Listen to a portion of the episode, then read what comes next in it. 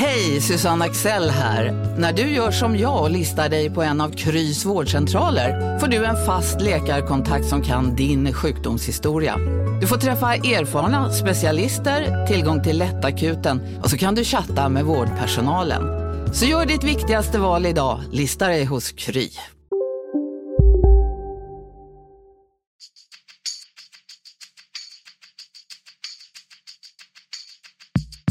Skönt att komma ut och uh, bara lukta gräset. Så det, är, det är fotboll för mig. Nu är jag här och jag är väldigt glad att uh, kunna spela för det laget som jag har närmast om hjärtat. Om att skapa tro, om att tro på det vi gör, jobba vidare och vi ska bara ut där och ska vi leverera. Och det ska vi ju. Basta. Välkomna tillbaka till MFF-podden. Det här är avsnitt nummer 228. Jag heter Fredrik Hedenskog. Jag har sällskap av Max Wiman och Fredrik Lindstrand. God dag! Hej! På er ute i världen. Eller inne i vårt fall. Jag och Fredrik sitter fem meter från varandra. Fast ändå med många väggar emellan så vi inte ska... Så det inte ska bli något fel. Och Max sitter ute. Ja, ja, friskt är det nu, det måste man ju säga. Det är imponerande ändå att du har hittat lä idag, för det är inte ja, så himla lätt. Vinden har lagt sig. Jaha. Hur är det med fåglarna? De är, tysta de är, idag. De är tysta idag. Inget kvitter. Kämpigt. Eh, nu ska vi eh, prata om eh, fotboll och Malmö FF som ju tog en bekväm 2-0-seger borta mot Djurgården. Eller nej, Nej, just det. Det var ju 80 minuter de spelade. eh, Malmö FF ledde bekvämt med 2-0 efter 80 minuter. Eh, förlorade med 3-2 mot Djurgården och nu ska vi försöka bena ut hur det gick till egentligen. Eh, är det någon som är frivillig att, eh, att börja? och det är nu vi bjuder in Jon Dahl Tomasson. Nej, visst, han är inte jag vet inte, det är svårt att veta vilken, vilken, vad man ska ta sig an. Alltså, såna här saker händer ju ibland och de är alltid lika fascinerande varje gång de händer. Man har, man har ju det här, hur, hur Tyskland kunde tappa mot Sverige i, i VM-kvalet 2012. 4-0 blev 4-4 på hemmaplan och sen har man den här Barcelona som vände ett 0-4 underläge till 6-1 seger i Champions League 2017. Och så nu i helgen när Tottenham tappade 3-0 till 3-3 mot West Ham de sista 10 minuterna i Premier League-matchen där. Så det är, liksom, det är lika obegripligt varje gång och det kan ha sett hur bra ut som helst och så bara slår det till och så förändras allt. Tittar man på MFF så är det ju inte ofta det händer. Jag kan inte minnas att det har hänt sen man ledde med 3-0 uppe i Gävle i paus och förlorade med 4-3. Eh, och det var 2006. De har ju varit med om en sån sen vändning någon gång. Kan det ha varit Djurgården 2013 hemma? Eh, när de vänder. Jag tror det är de vänder med en man mindre på plan va? Från 2-1 till 3-2. Det kan vara så. De har en, en ännu längre tillbaka. Jag undrar om inte vi pratar 80-tal eller något sånt när de eh, vänder mot Göteborg borta. Mm, 3-0 till, 3-0 till 4-3. Jag tror, jag tror faktiskt att det är 90-tal till och med. Och det, var, ja, och det under den perioden när IFK Göteborg är så oerhört bra. Som, så det var liksom anmärkningsvärt ur den aspekten också. Men man får ju lägga till också att det sker på åtta minuter det här. Då, ja, det är framförallt det som är eh, det Åtta minuter och nästan tre identiska mål. Även om två var fasta situationer så är det tre inlägg från, eller inspel från höger. Jag, jag minns helt fel Djurgården Malmö FF. Måste jag korrigera mig. Jag, jag, by, jag har bytt, I mitt huvud har jag bytt plats på lagen. Det är Djurgården som vänder mot MFF även den gången. Med en man mindre på plan. Ja, jag vill bara ha det sagt. Ja, bra. Ehm, men, men om man ska försöka bena ut det här då. Vad, vad är, det som, vad är det som förändras eh, i slutet av matchen? Jag tycker man ska inte glömma bort naturligtvis motståndare också att Djurgården när de gör sitt första mål och kanske lite redan innan dess känner plötsligt att de har lite luft under vingarna och har utrymme framförallt på högerkanten sen Sören Rex har gått ut och Amin Sarr har kommit in. Eh, plus tror jag man måste också peka på bytet som var framtvingat då att, att Anders Christiansen går ut eh, och eh, Jonald Thomasson då och det är ju ingen kritik mot Samuel Adrian överhuvudtaget men det är ju för mig väldigt svårbegripligt hur man kan skicka in honom i det läget med fyra minuter i benen och på 13 månader eller vad det är. Alltså han, han har nästan ingen speltid och det, det, det, nu var det delvis påtvingat. Bonke Innocent och Oskar Lewicki var inte disponibla men jag hade sökt andra lösningar. Som vad då till exempel? Ja, du hade ju kunnat eh, ta in någon annan på kant och flytta in eh, Traustason i mitten till exempel. Du kunde satt in Lasse Nilsson som en defensiv mittfältare.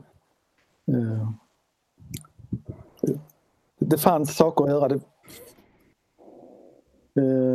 alltså även under matchen. Sen kan man ju fundera kring, vilket jag gjorde då, kring hela situationen, hur, hur lagsammansättningen ser ut just nu. Va, hur menar du då? Ska jag fortsätta här? Ja. Nej, men, kan inte eh, bryta mitt i resonemanget. Det är ju så här att om man tittar på backlinjen så eh, Visst har Anel Ahmedhodzic och Frans Brorsson gjort det jättebra. Absolut, men man har satt sig i en sits där man inte använder Rasmus Bengtsson överhuvudtaget. Som spelade 23 allsvenska matcher i fjol och 12 eh, Europamatcher. Utsågs av Sydsvenskan till bästa spelare under året. Högst betygssnitt. Eh, vi vet ju alla att han opererades och var skadad i somras men, men man har målat in sig i ett hörn genom att inte använda honom vill jag hävda. Eh, ja. Man har mycket orutin. Eh, man har inte Johan Dahlin i målet, man har Marco Johansson framför. Man har Jonas Knudsson som förvisso är rutinerad men man har plockat bort Berang Safari också. Det är, det är mycket erfarenhet som saknas på planen. Ja precis, för eh, det är liksom inte så just det eh, är ju inte att om man hade bytt... Alltså, det, är liksom, det är inte det att man skulle ha startat med Safari och Bengtsson för första gången på väldigt lång tid igår egentligen. Det är inte säkert att det hade gjort så stor skillnad. För poängtera, eller liksom, hypotetiskt resonerar att de hade gjort det. Hur pigg hade Berang Safari varit i den 80 minuten efter att inte ha startat en match sedan i augusti? Och detsamma gäller med Bengtsson. Problemet är att de inte har matchats in överhuvudtaget eller hållits i något slags rull. Att, att, eh, jag, jag förstår ju att Jonald Thomasson vill bygga nytt och att han vill sätta sin egen prägel på laget och det har ju varit oerhört framgångsrikt till stor del. Men, men det känns underligt att, att liksom bryta så totalt med det gamla. Eh, att, att liksom inte ens ha... Nu har man ju gjort både Safari och Bengtsson så att de är ju inte ens alternativ att spela i, så, så, som, så som matchningen har varit det senaste. Och det är det som är så konstigt. Liksom, min enda tes är att han... Att, att på något sätt så verkar Tomasson tycka att de äldre hämmar de yngre på plan eller något i den stilen. Att, alltså att göra att de yngre inte tar för sig tillräckligt mycket och därför liksom vill man bryta helt med de äldre. Jag kan, jag kan liksom inte hitta en en, en, logisk förklaring egentligen till varför man inte vill använda Rasmus Bengtsson ens på bänken eller att ens ge honom matcher. Eller Safari inte ens får, får liksom hållits, hållits igång med en start, en start i månaden ens. Liksom. Nej, och det, det ställs ju på sin spets tycker jag lite grann nu för det är ju så mitt resonemang är också att det är inte säkert att det hade varit just igår det hade skett en skillnad men, men nu möter Malmö Göteborg på söndag och eh, i princip måste han ställa samma backlinje på benen igen. Han kan byta Lasse Nilsson möjligtvis. Eh, och frågan är liksom hur reagerar de här spelarna? För han har inte alternativen. Han kan inte, som du säger Fredrik, han kan inte använda Bengtsson och Safari för nu. Det blir ju en säkerhetsrisk i sig själv nu. Mm. Sen tycker jag det finns en annan sak som, som jag började fundera på nu idag, liksom med lite perspektiv. Ja visst, han bygger för framtiden men i min värld så är det ju så att Anel Ahmedhodzic kanske försvinner redan till vintern. Lasse Nilsson har börjat uttrycka missnöje att han kanske inte är kvar. Eh, Rasmus Bengtsson är definitivt inte kvar i den här situationen. Eh, står Malmö med Frans Borsson som ensam mittback eller ska man ta hem Hugo Andersson och bygga på det? Alltså det, det finns någonting som i den här avknoppningen av Rasmus Bengtsson som antingen är det någonting vi inte får veta eh, eller så är det en väldigt konstig historia. Mm. Eh, Ja, men för att skruva tillbaka lite där till den ursprungliga frågan också så tycker jag det, det är ju i den 78 minuten när Amin Sar, Sam, Amin Sar och Samuel Adrian byts in som, som liksom Djurgården för första gången på riktigt börjar hitta igenom MFF ordentligt. Det blir som att det dubbelbytet och det har ingenting med vilka spelare Samuel Adrian eller Amin Sarri är utan med det, balansen i laget förändras för mycket. Det är inte nödvändigtvis att de, det är liksom inte så att de två är sämst på plan när de kommer in men det blir att laget blir förändrat av balansen. Och, eh, för det är snarare det det handlar om tycker jag. Att, och, och den här balansen gör att, att, eh, att liksom, vad ska man säga, att det påverkar laget psykologiskt. Det blir mer vilset på plan för att jag tror att den här vändningen eh, eller tappet då i MFF synvinkel förklaras ju mest psykologiskt egentligen. Om man tittar på om Andreas Christiansen hade varit kvar på plan rent på de defensiva så hade, eh, så hade ju inte det gjort så stor skillnad. Han, han brukar ju stå, och det tror jag Ola Toivonen sa i intervjun också, eh, Anders eh, Christiansen står ju i, i en andra våg på defensiva hörnor. Så det är inte så att han hade varit där inne och rensat undan bollarna. Det är inte det det handlar om egentligen utan det, det, det handlar mer om hur laget påverkas av, av bytena. Och, jag, jag tror inte att Jon Dahl Tomasson hade gjort de bytena om man hade vetat att Djurgården hade det i sig att faktiskt ha en sån anstormning. Det, jag, tror, jag tycker det är litet underskattning av motståndet att, att liksom gambla på det viset. För samtidigt som MFF gör det bytet så gör ju, gör Djurgården allt rätt med sina byten. Deras tränare förändrar ju matchen på ett sätt som ger lagen möjlighet att vinna. Och, och, och där kommer ju också det här in med äldre kontra yngre. De, Djurgården tar ju ut eh, åldringarna då, om vi får säga så, Magnus Eriksson och Haris Radetinac och slänger in 21-årige Edvard Chilufya och Chilufa och eh, Mattias Mittku som är 19. Och det är ju de två som, som ligger bakom rätt stor del av, av Djurgårdens forcering på slutet. Sen finns det ju en sak till som jag har tänkt mer på dagen efter här nu. Eh, kommer ni ihåg vilken minut Isak Kiese kom in? Vad stod det då? Han kom in efter kvitteringen. Han kom in först efter kvitteringen ja, och det är faktiskt en väldigt intressant detalj då. Eh, I fjol hade, eller under en lång rad av år hade Malmö FF ett starkt defensivt vapen på defensiva hörnor eh, i Marcus Rosenberg som nickade bort oändligt många sådana. På första eh, stolpen hade han det ja. ja. I våras, eller i somras om vi uttrycker det så, så det han spelade så hade faktiskt Guillermo Molins nickade bort rätt mycket hörnor. Och inte minst gjorde Isak Kiese det. Och genom att inte ha honom på planen eh, så är defensivt, nu jag, jag har inte fotbollstränarbakgrunden och allt det här men i min värld så påverkar det strukturen i laget väldigt, väldigt mycket. Du har inte en riktigt stark huvudspelare utöver mittbackarna.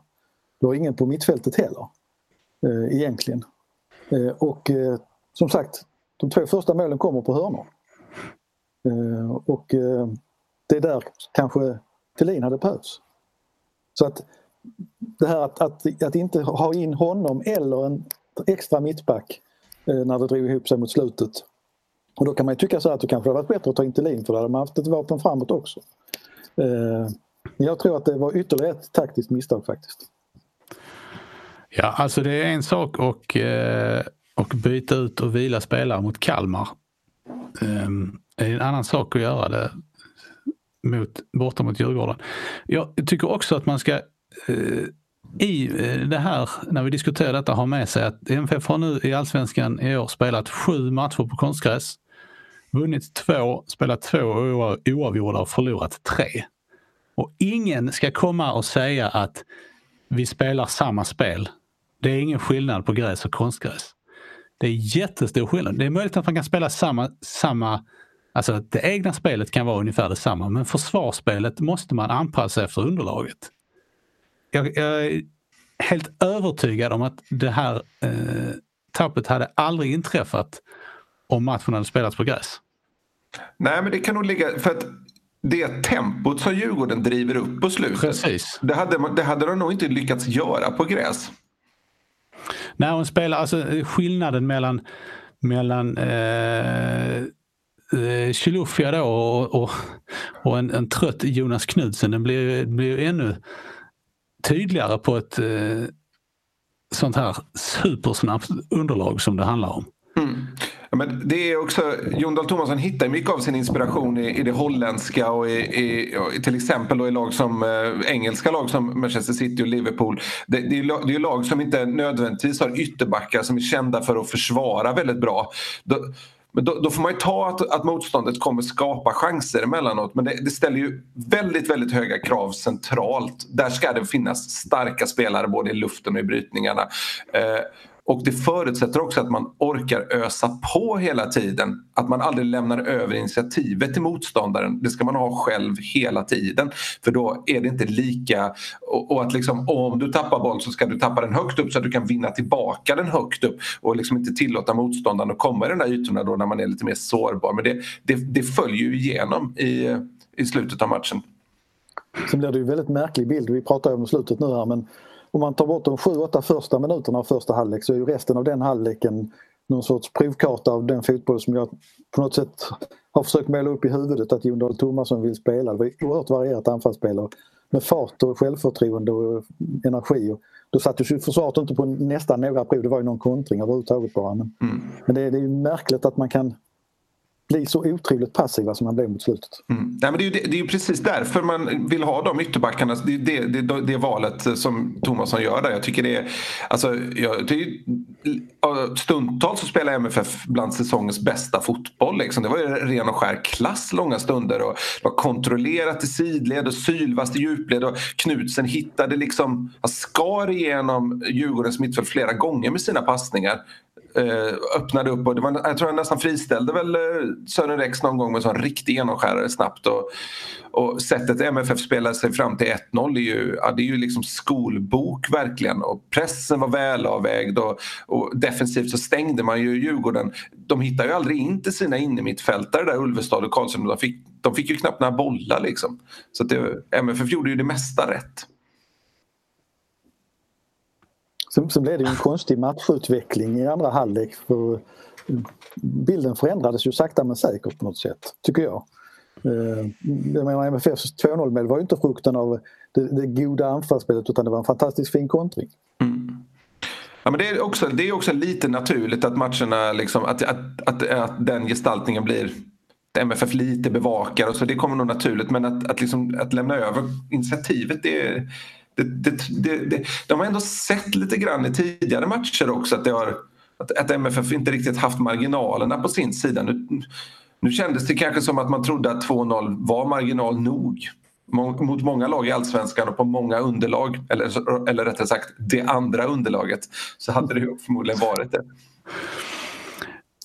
Men vad skulle, alltså om man, om man bortser från, från det personella då. Eh, med de spelare som fanns på planen skulle, kunde MFF ha agerat på något annat sätt i slutet av matchen? Nej, men man, det är klart de kunde, men vad, ja, vad skulle ja, men man de hann inte, Man hann inte med. Man hade, eh, nej, det, man hade inte tyngden och kraften att, eh, att liksom få tag i spelet. Eh, man tappade ju boll oerhört snabbt igen och liksom sköljdes över av nästa våg. Och, jag vidhåller fortfarande, det är ju Anel som är miss, gör misstag på 3-2 målet. Att samarbetet rasar ju ihop i mitten känns det som fullständigt. Det, det är liksom ingen som håller i det överhuvudtaget. Ja, men de, de misstagen, det är svårt att peka på Det är svårt att peka på taktiska detaljer när det kommer till de sista tio minuterna motståndarna går liksom på är som ett stim. Då handlar det, ju mer, det handlar ju mer om att ha en grundtrygghet i vad man gör och, och rutin. Att man inte hetsar upp sig. Eh, där, det saknades ju uppenbarligen i MFF, i alla fall igår. Eh, det, det, det, handlar mycket om det men snarare är det ju att tränaren kan påverka matchen med byten inför avgörandet. För alla vet ju att det kommer komma någon form av slutforcering eh, med kvarten kvar ungefär. Och där, där lyckas ju inte Jon Dahl Tomasson varken med bytena eller att ingjuta rätt mindset i laget på något sätt. Så ja, det är väl förklaringen. Vi har ju det beror, ju, beror ju lite på olyckliga omständigheter också, det ska ju sägas eh, med Christiansen. Ja. ja. Anders Christiansen kunde ju förmodligen inte fortsätta eftersom han blödde så han var ju tvungen ut och sys. Mm. Så han var ju liksom inte alternativ att kvar på planen. Det var mer hur man skulle lösa situationen mm. utan honom. Mm. Men det är ju, vi har ju pratat om detta lite tidigare och framförallt jag kanske haft synpunkter på att det känns som att det har funnits en oförmåga i MFF att, eller eh, en tendens att man inte riktigt har varit förberedd på de här slutforceringarna från Har du också valt att bli egen? Då är det viktigt att skaffa en bra företagsförsäkring. Hos oss är alla småföretag stora och inga frågor för små. Swedeas företagsförsäkring är anpassad för mindre företag och täcker även sånt som din hemförsäkring inte täcker. Gå in på swedea.se företag och jämför själv.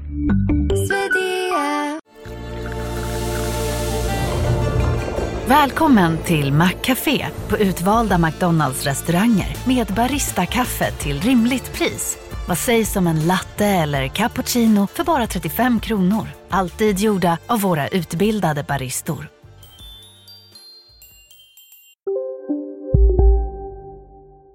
Ståndaren. Då har det tidigare Eh, i tidigare fall ofta handlat om eh, lag som har skickat upp eh, mittback i anfallet eller rent av målvakt på fasta situationer vilket har ställt till det något alldeles enormt för MFF. Nu var det en lite annan typ av, av forcering som Djurgården gjorde men den gjorde man ju genom att byta in andra spelartyper vilket inte heller kändes som att MFF var riktigt beredda på kändes liksom inte förmögna att hantera det riktigt. Nej, men det är rimligt och det, det är också anmärkningsvärt med tanke på hur mycket Jon Dahl Tomasson har pratat om vikten av att hålla nollan. Att inte, att inte den förberedelsen kanske finns bättre då. Sen, är det, sen tror jag ju att eh, jag tycker att Marco Johansson har gjort det han har gjort det väldigt bra den tiden han har, eller sen han hämtades tillbaka från Mjällby. Men det är ju, det finns någonting annat eh, som ju ni också varit inne på. Som, som Johan Dahlin står för. En trygghet som inte riktigt... Man ser den bara när den saknas, om man säger så. Eh, och det tycker jag märks eh, också tydligt när matcherna hamnar i, i, i ett läge som, som den igår. Mm. Ja, men det blir när det kommer inlägg och hörnor att det tenderas kanske att man blir kvar på linjen i lite för stor utsträckning. Man väljer det säkra där istället för att gå ut och göra ett misstag så blir man kvar. Jag lämnar över ansvaret lite grann och, har du då som sagt inte rutinen framför dig heller så det, det, det, en, det blir en mismatch där någonstans i tankeverksamheten att man har plockat bort en möjlighet. Sen så skulle jag vilja belysa en annan sak med Malmö FF den här säsongen eh, eh, versus förra säsongen då. Eh, 48 gjorda mål för eh, 2020. Och vid den här tidpunkten, alltså 24 omgångar in, så var det 44 gjorda mål förra säsongen. Så det är, det är likvärdigt ungefär, kanske lite, lite spetsigare denna gången. Eh, det kan också hänga ihop att man har mött något bottenlag med. Jag vet inte riktigt. Det, det kan man, man kan bryta ner de siffrorna ännu mer men det, det, är en fingervisning. Däremot så är det ju 24 insläppta mål versus 14 insläppta mål vid den här tiden förra året. Alltså efter 24 omgångar förra året. Eh, och av MFFs 24 insläppta mål i år i allsvenskan, då jag har valt bort Europaspelet, så har 12 varit på fasta situationer, alltså hälften. Fyra av dem får man dock räkna bort eftersom det är straffar. Eh, men av de andra åtta då så är sex stycken hörnor och två frisparkar. Den ena frisparken är Sebastian Larssons som går eh, rätt i mål de andra knoppas in på något sätt. Eh, och det är ju anmärkningsvärt eh, många. Förra året så släppte Malmö FF in totalt 16 mål i allsvenskan. Eh, tre av dem eh, var på fasta situationer varav två var på straffar. Alltså MFF släppte in ett mål på frispark och det är 2-0 målet borta mot Hammarby. Det är en konstig lång... Det är en, nej, inte konstig är den inte. Det är en lyftning från Marian Bojanic i slutet mot Hammarby som blir lite tilltrasslad. Eh, men alltså inte ett enda insläppt mål på hörna förra säsongen. Eh, och det, det, det, är svårt att veta vad man har gjort, exakt vad man har gjort om på hörnor för det är verkligen inget, eh, ingen taktisk Eh, Eh, liksom, taktisk eh, sak man lägger ut på hemsidan direkt. Men eh, det, tidigare har Olof Persson och Andreas Georgsson haft ansvaret och Georgsson hade det förra året. Och han är ju nu i Arsenal. Det, han är ju erkänd toppklass, för, för att inte säga världsklass på fasta situationer. Det får man väl ändå benämna det som när man är ansvarig för fasta situationer i en klubb som Arsenal. Eh, nu är det Johnny Fedel som har haft det ansvaret detta året och ja, tittar man svart på vitt på det så har det ju inte varit så väldigt bra. Uh, och det får ju MFF, MFF utvärdera vad man har gjort fel för någonting. Uh, en, en liten reflektion från sidan är ju att att, att man upptäcker ju ofta att Fedel skriker väldigt mycket på positioner alldeles innan hörnan ska slås.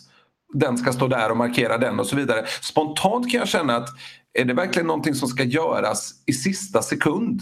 Alltså alldeles innan hörnan slås. Den typen av små korrigeringar borde väl spelarna kunna sköta. Att till exempel att målvakten sköter det eller, eller en mittback som, som sköter det där inne i, i straffområdet. Eh, jag, jag har inte varit med om att det har skrikit så mycket inför hörnor annat än i undantagsfall. Liksom. Alltså att det känns lite, vad ska man säga, man får inte in, det, det är som sagt, det här är, jag är ute på eh, visst djupt vatten här eftersom man inte har insynen, man har inte sett träningarna när de nöter fasta. Men man får inte känslan av att, att det är ett lugn som präglar MFFs defensiva hörnor. Det, det var det. Jag tycker det är intressant och det är väl lite det man har funderat kring tidigare och det är intressant att få det på svart på vitt. Eh, och jag har tänkt likadant vad det gäller Johnnys situation. Det enda man ska ha med sig är väl att ett, han är av naturen högljudd. Två, vi hör allting den här säsongen eftersom han ja. har en publik. Ja precis, eh, Nej, det, där är ju det där av djupt vatten. Man ska inte dra för stor sats. Men, men däremot så är det ju så här att eh, Georgsson är ju en oerhört drillad och skolad tränare i de här bitarna. Och har ju ägnat väldigt mycket åt det.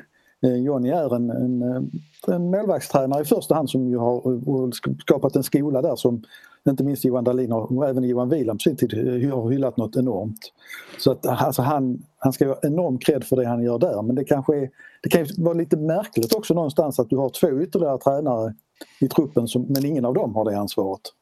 Och det är också det här att vi inte ser så mycket. Vi, jag vet inte vilket ansvar Bäckström har i det här laget. Jag ser inte att han får vara särskilt aktiv. Eh, faktiskt, det lilla vi ser av träningar. Eh, så att eh, det är frågan om hur balansen ser ut i staben runt A-laget också faktiskt. Mm.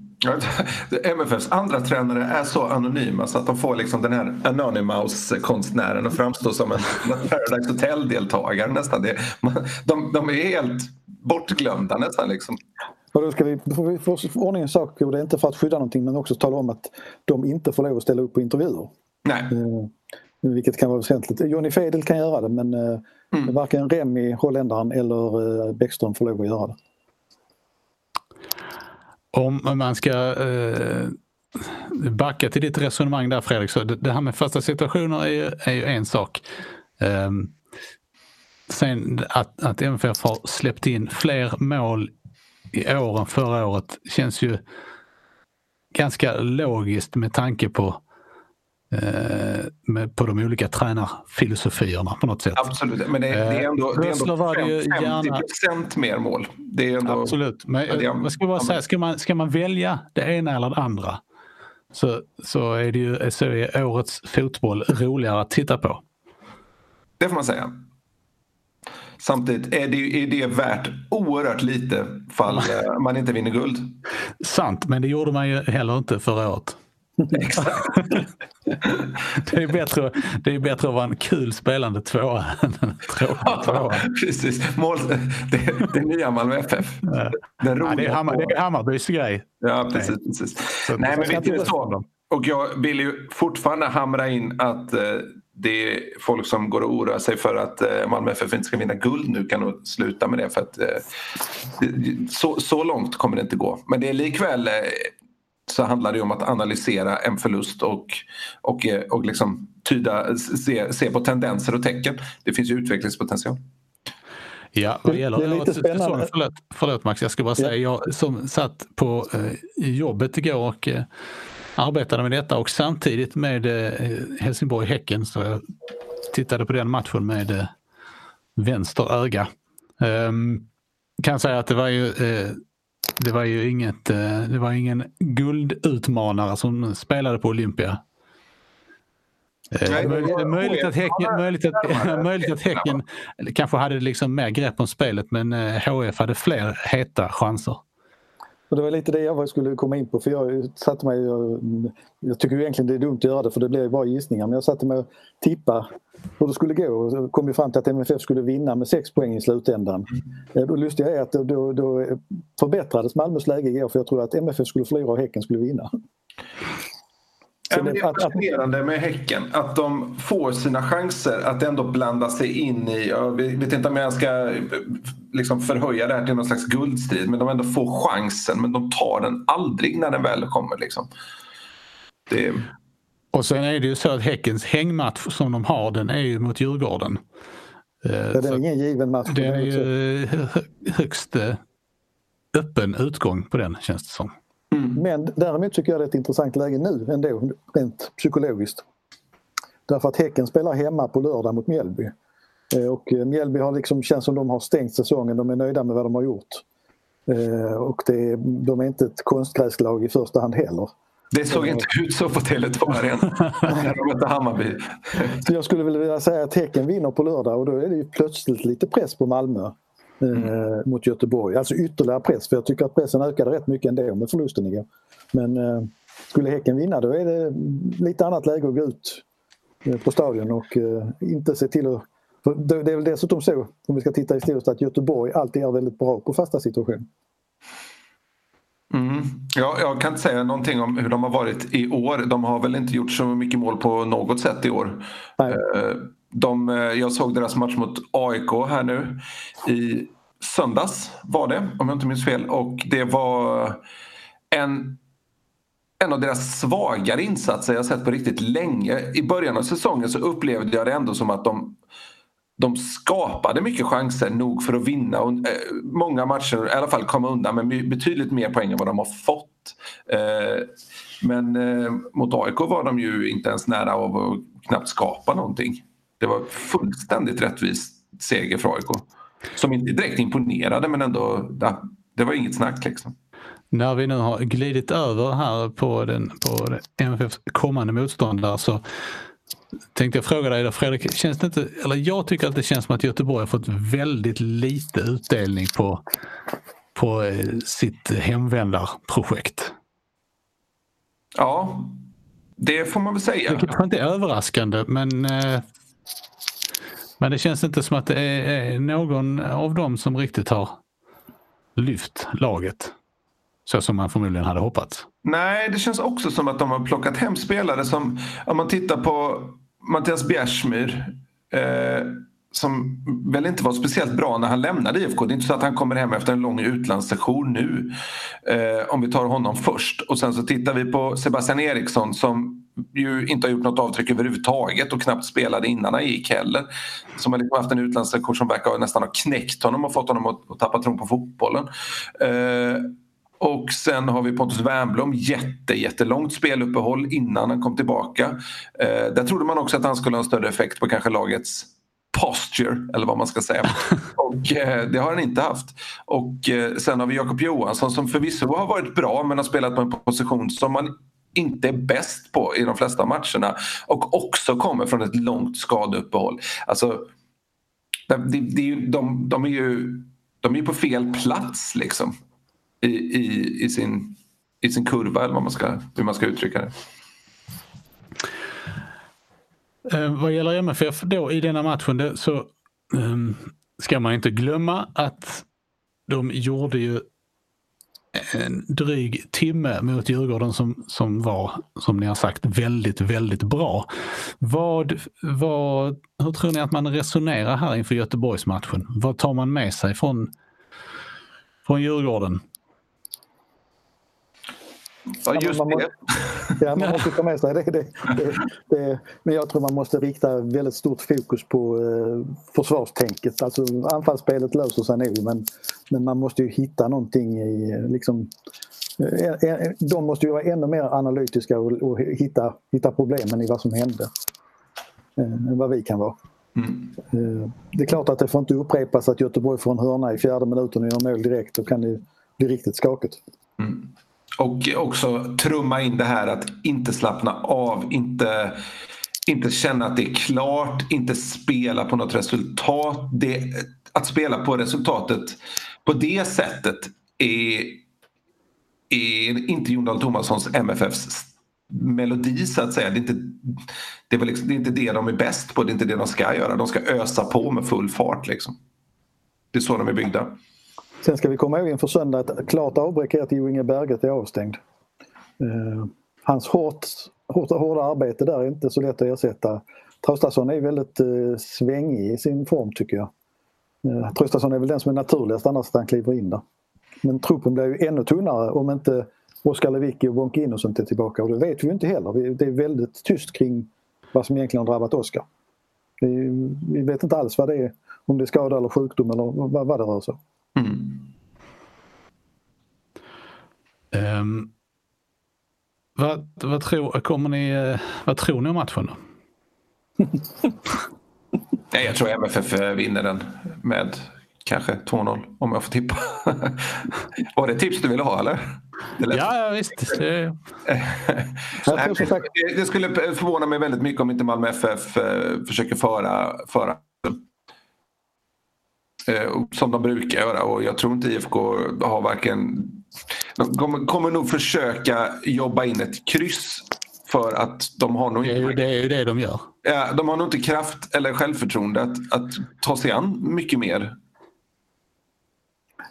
jag tror, det, jag tror som sagt att Häcken-matchen på lördagen kan vara en, en, en, För den där psykologin ska man inte glömma bort, den finns där. Skulle Häcken förlora på lördagen, ja då kan det vara en riktig kick för Malmö. Mm. Skulle Häcken Men, vinna så kan det bli omvänt en, en press. Så här, har vi, så här har vi ju resonerat i flera år och varje gång har det visat sig att, att lagen följer varandra. Ja, det är det som är det Jag skulle säga tvärtom, om Häcken vinner så vinner Malmö. Skulle Häcken tappa poäng då är segern i fara. ja, men ju närmare slutet du kommer ju mer blir de där eh, grejerna ändå... Eh, känns som att de blir mer avgörande. Men det är, det är ju bara, det är bara spekulationer och känslor. Det är, eh, självklart så bör Malmö vinna på söndag men eh, jag tror inte de vinner lätt. Nej. Och du då? Jag då? Ja men alltså eh, jag, jag, tror fortfarande att de vann mot Djurgården så att jag, jag har ingen, ingen anledning till att tro något annat. Nej men eh, nej, alltså det känns... En, en släkting till mig eh, i unga, när han var liten påg, han eh, satsade alltid på 2-0 till MFF i alla matcher. eh, och det känns som ett, eh, känns som ett, bra, ett bra spel. Har ni några sista ord? Eller ska vi hålla där för den här gången? Alltså, rent så som objektiv betraktare så tycker jag ju att det här var spetsade till guldstriden lite då, om vi får kalla den för guldstriden. Så det, det finns ingen har du redan proklamerat. Nej, precis det gör ju inte det, men det är i alla fall det, är liksom, det, det håller det matematiska vid liv ett tag till. Och det känns överraskande. Hade Malmö vunnit då hade, ju, då hade vi, det hade varit svårt att skaka liv i att det skulle... Ja, då hade man ju tagit tjänstledigt resten av, eh, resten av året här egentligen. Det har inte funnits något att skriva om. Det finns andra idrotter att bevaka. Va? Också. Vadå? ja, de andra idrotterna tyvärr är inne i någon sorts lunk just nu som inte gör att det finns sån där jättespänning där heller tycker jag. Så att det, Nej, det, är bra det går inte så himla bra för någon heller. Nej, det gör inte det. Så att det är bra om fotbollen kan hålla lite spänning i det här. När, när till och med Rosengård har kraschat mer eller mindre i, i damernas allsvenska så, så är det väl MFF det kommer att handla om de närmaste veckorna. Ska vi peta in där också så det, fin, det finns ju en extra match som ska spelas i höst och det är en cupmatch mot Lunds BK. Och ett eh, tips nu med lite inside-stöd är väl att den blir av i slutet av nästa landslagsuppehåll, alltså i slutet av november. Eller förlåt, i mitten av november. Då Klostergården är som bäst. Ja. Ja. Um, då säger vi så för den här gången. Det här har varit avsnitt nummer 228 av MFF-podden. Jag heter Fredrik Hedenskog. Jag har sällskap av Max Wiman och Fredrik Lindstrand.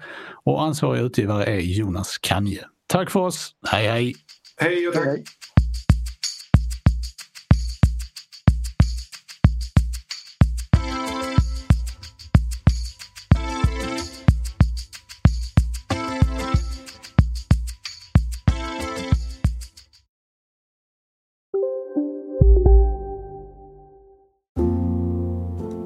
Några små tassar flytta in hos dig. Hos Trygg Hansa får din valp eller kattunge 25% rabatt på försäkringen första året. Läs mer och teckna djurförsäkringen på trygghansa.se. Trygg Hansa, trygghet för livet.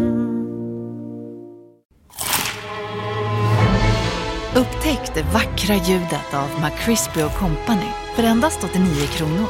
En riktigt krispig upplevelse för ett ännu godare McDonalds.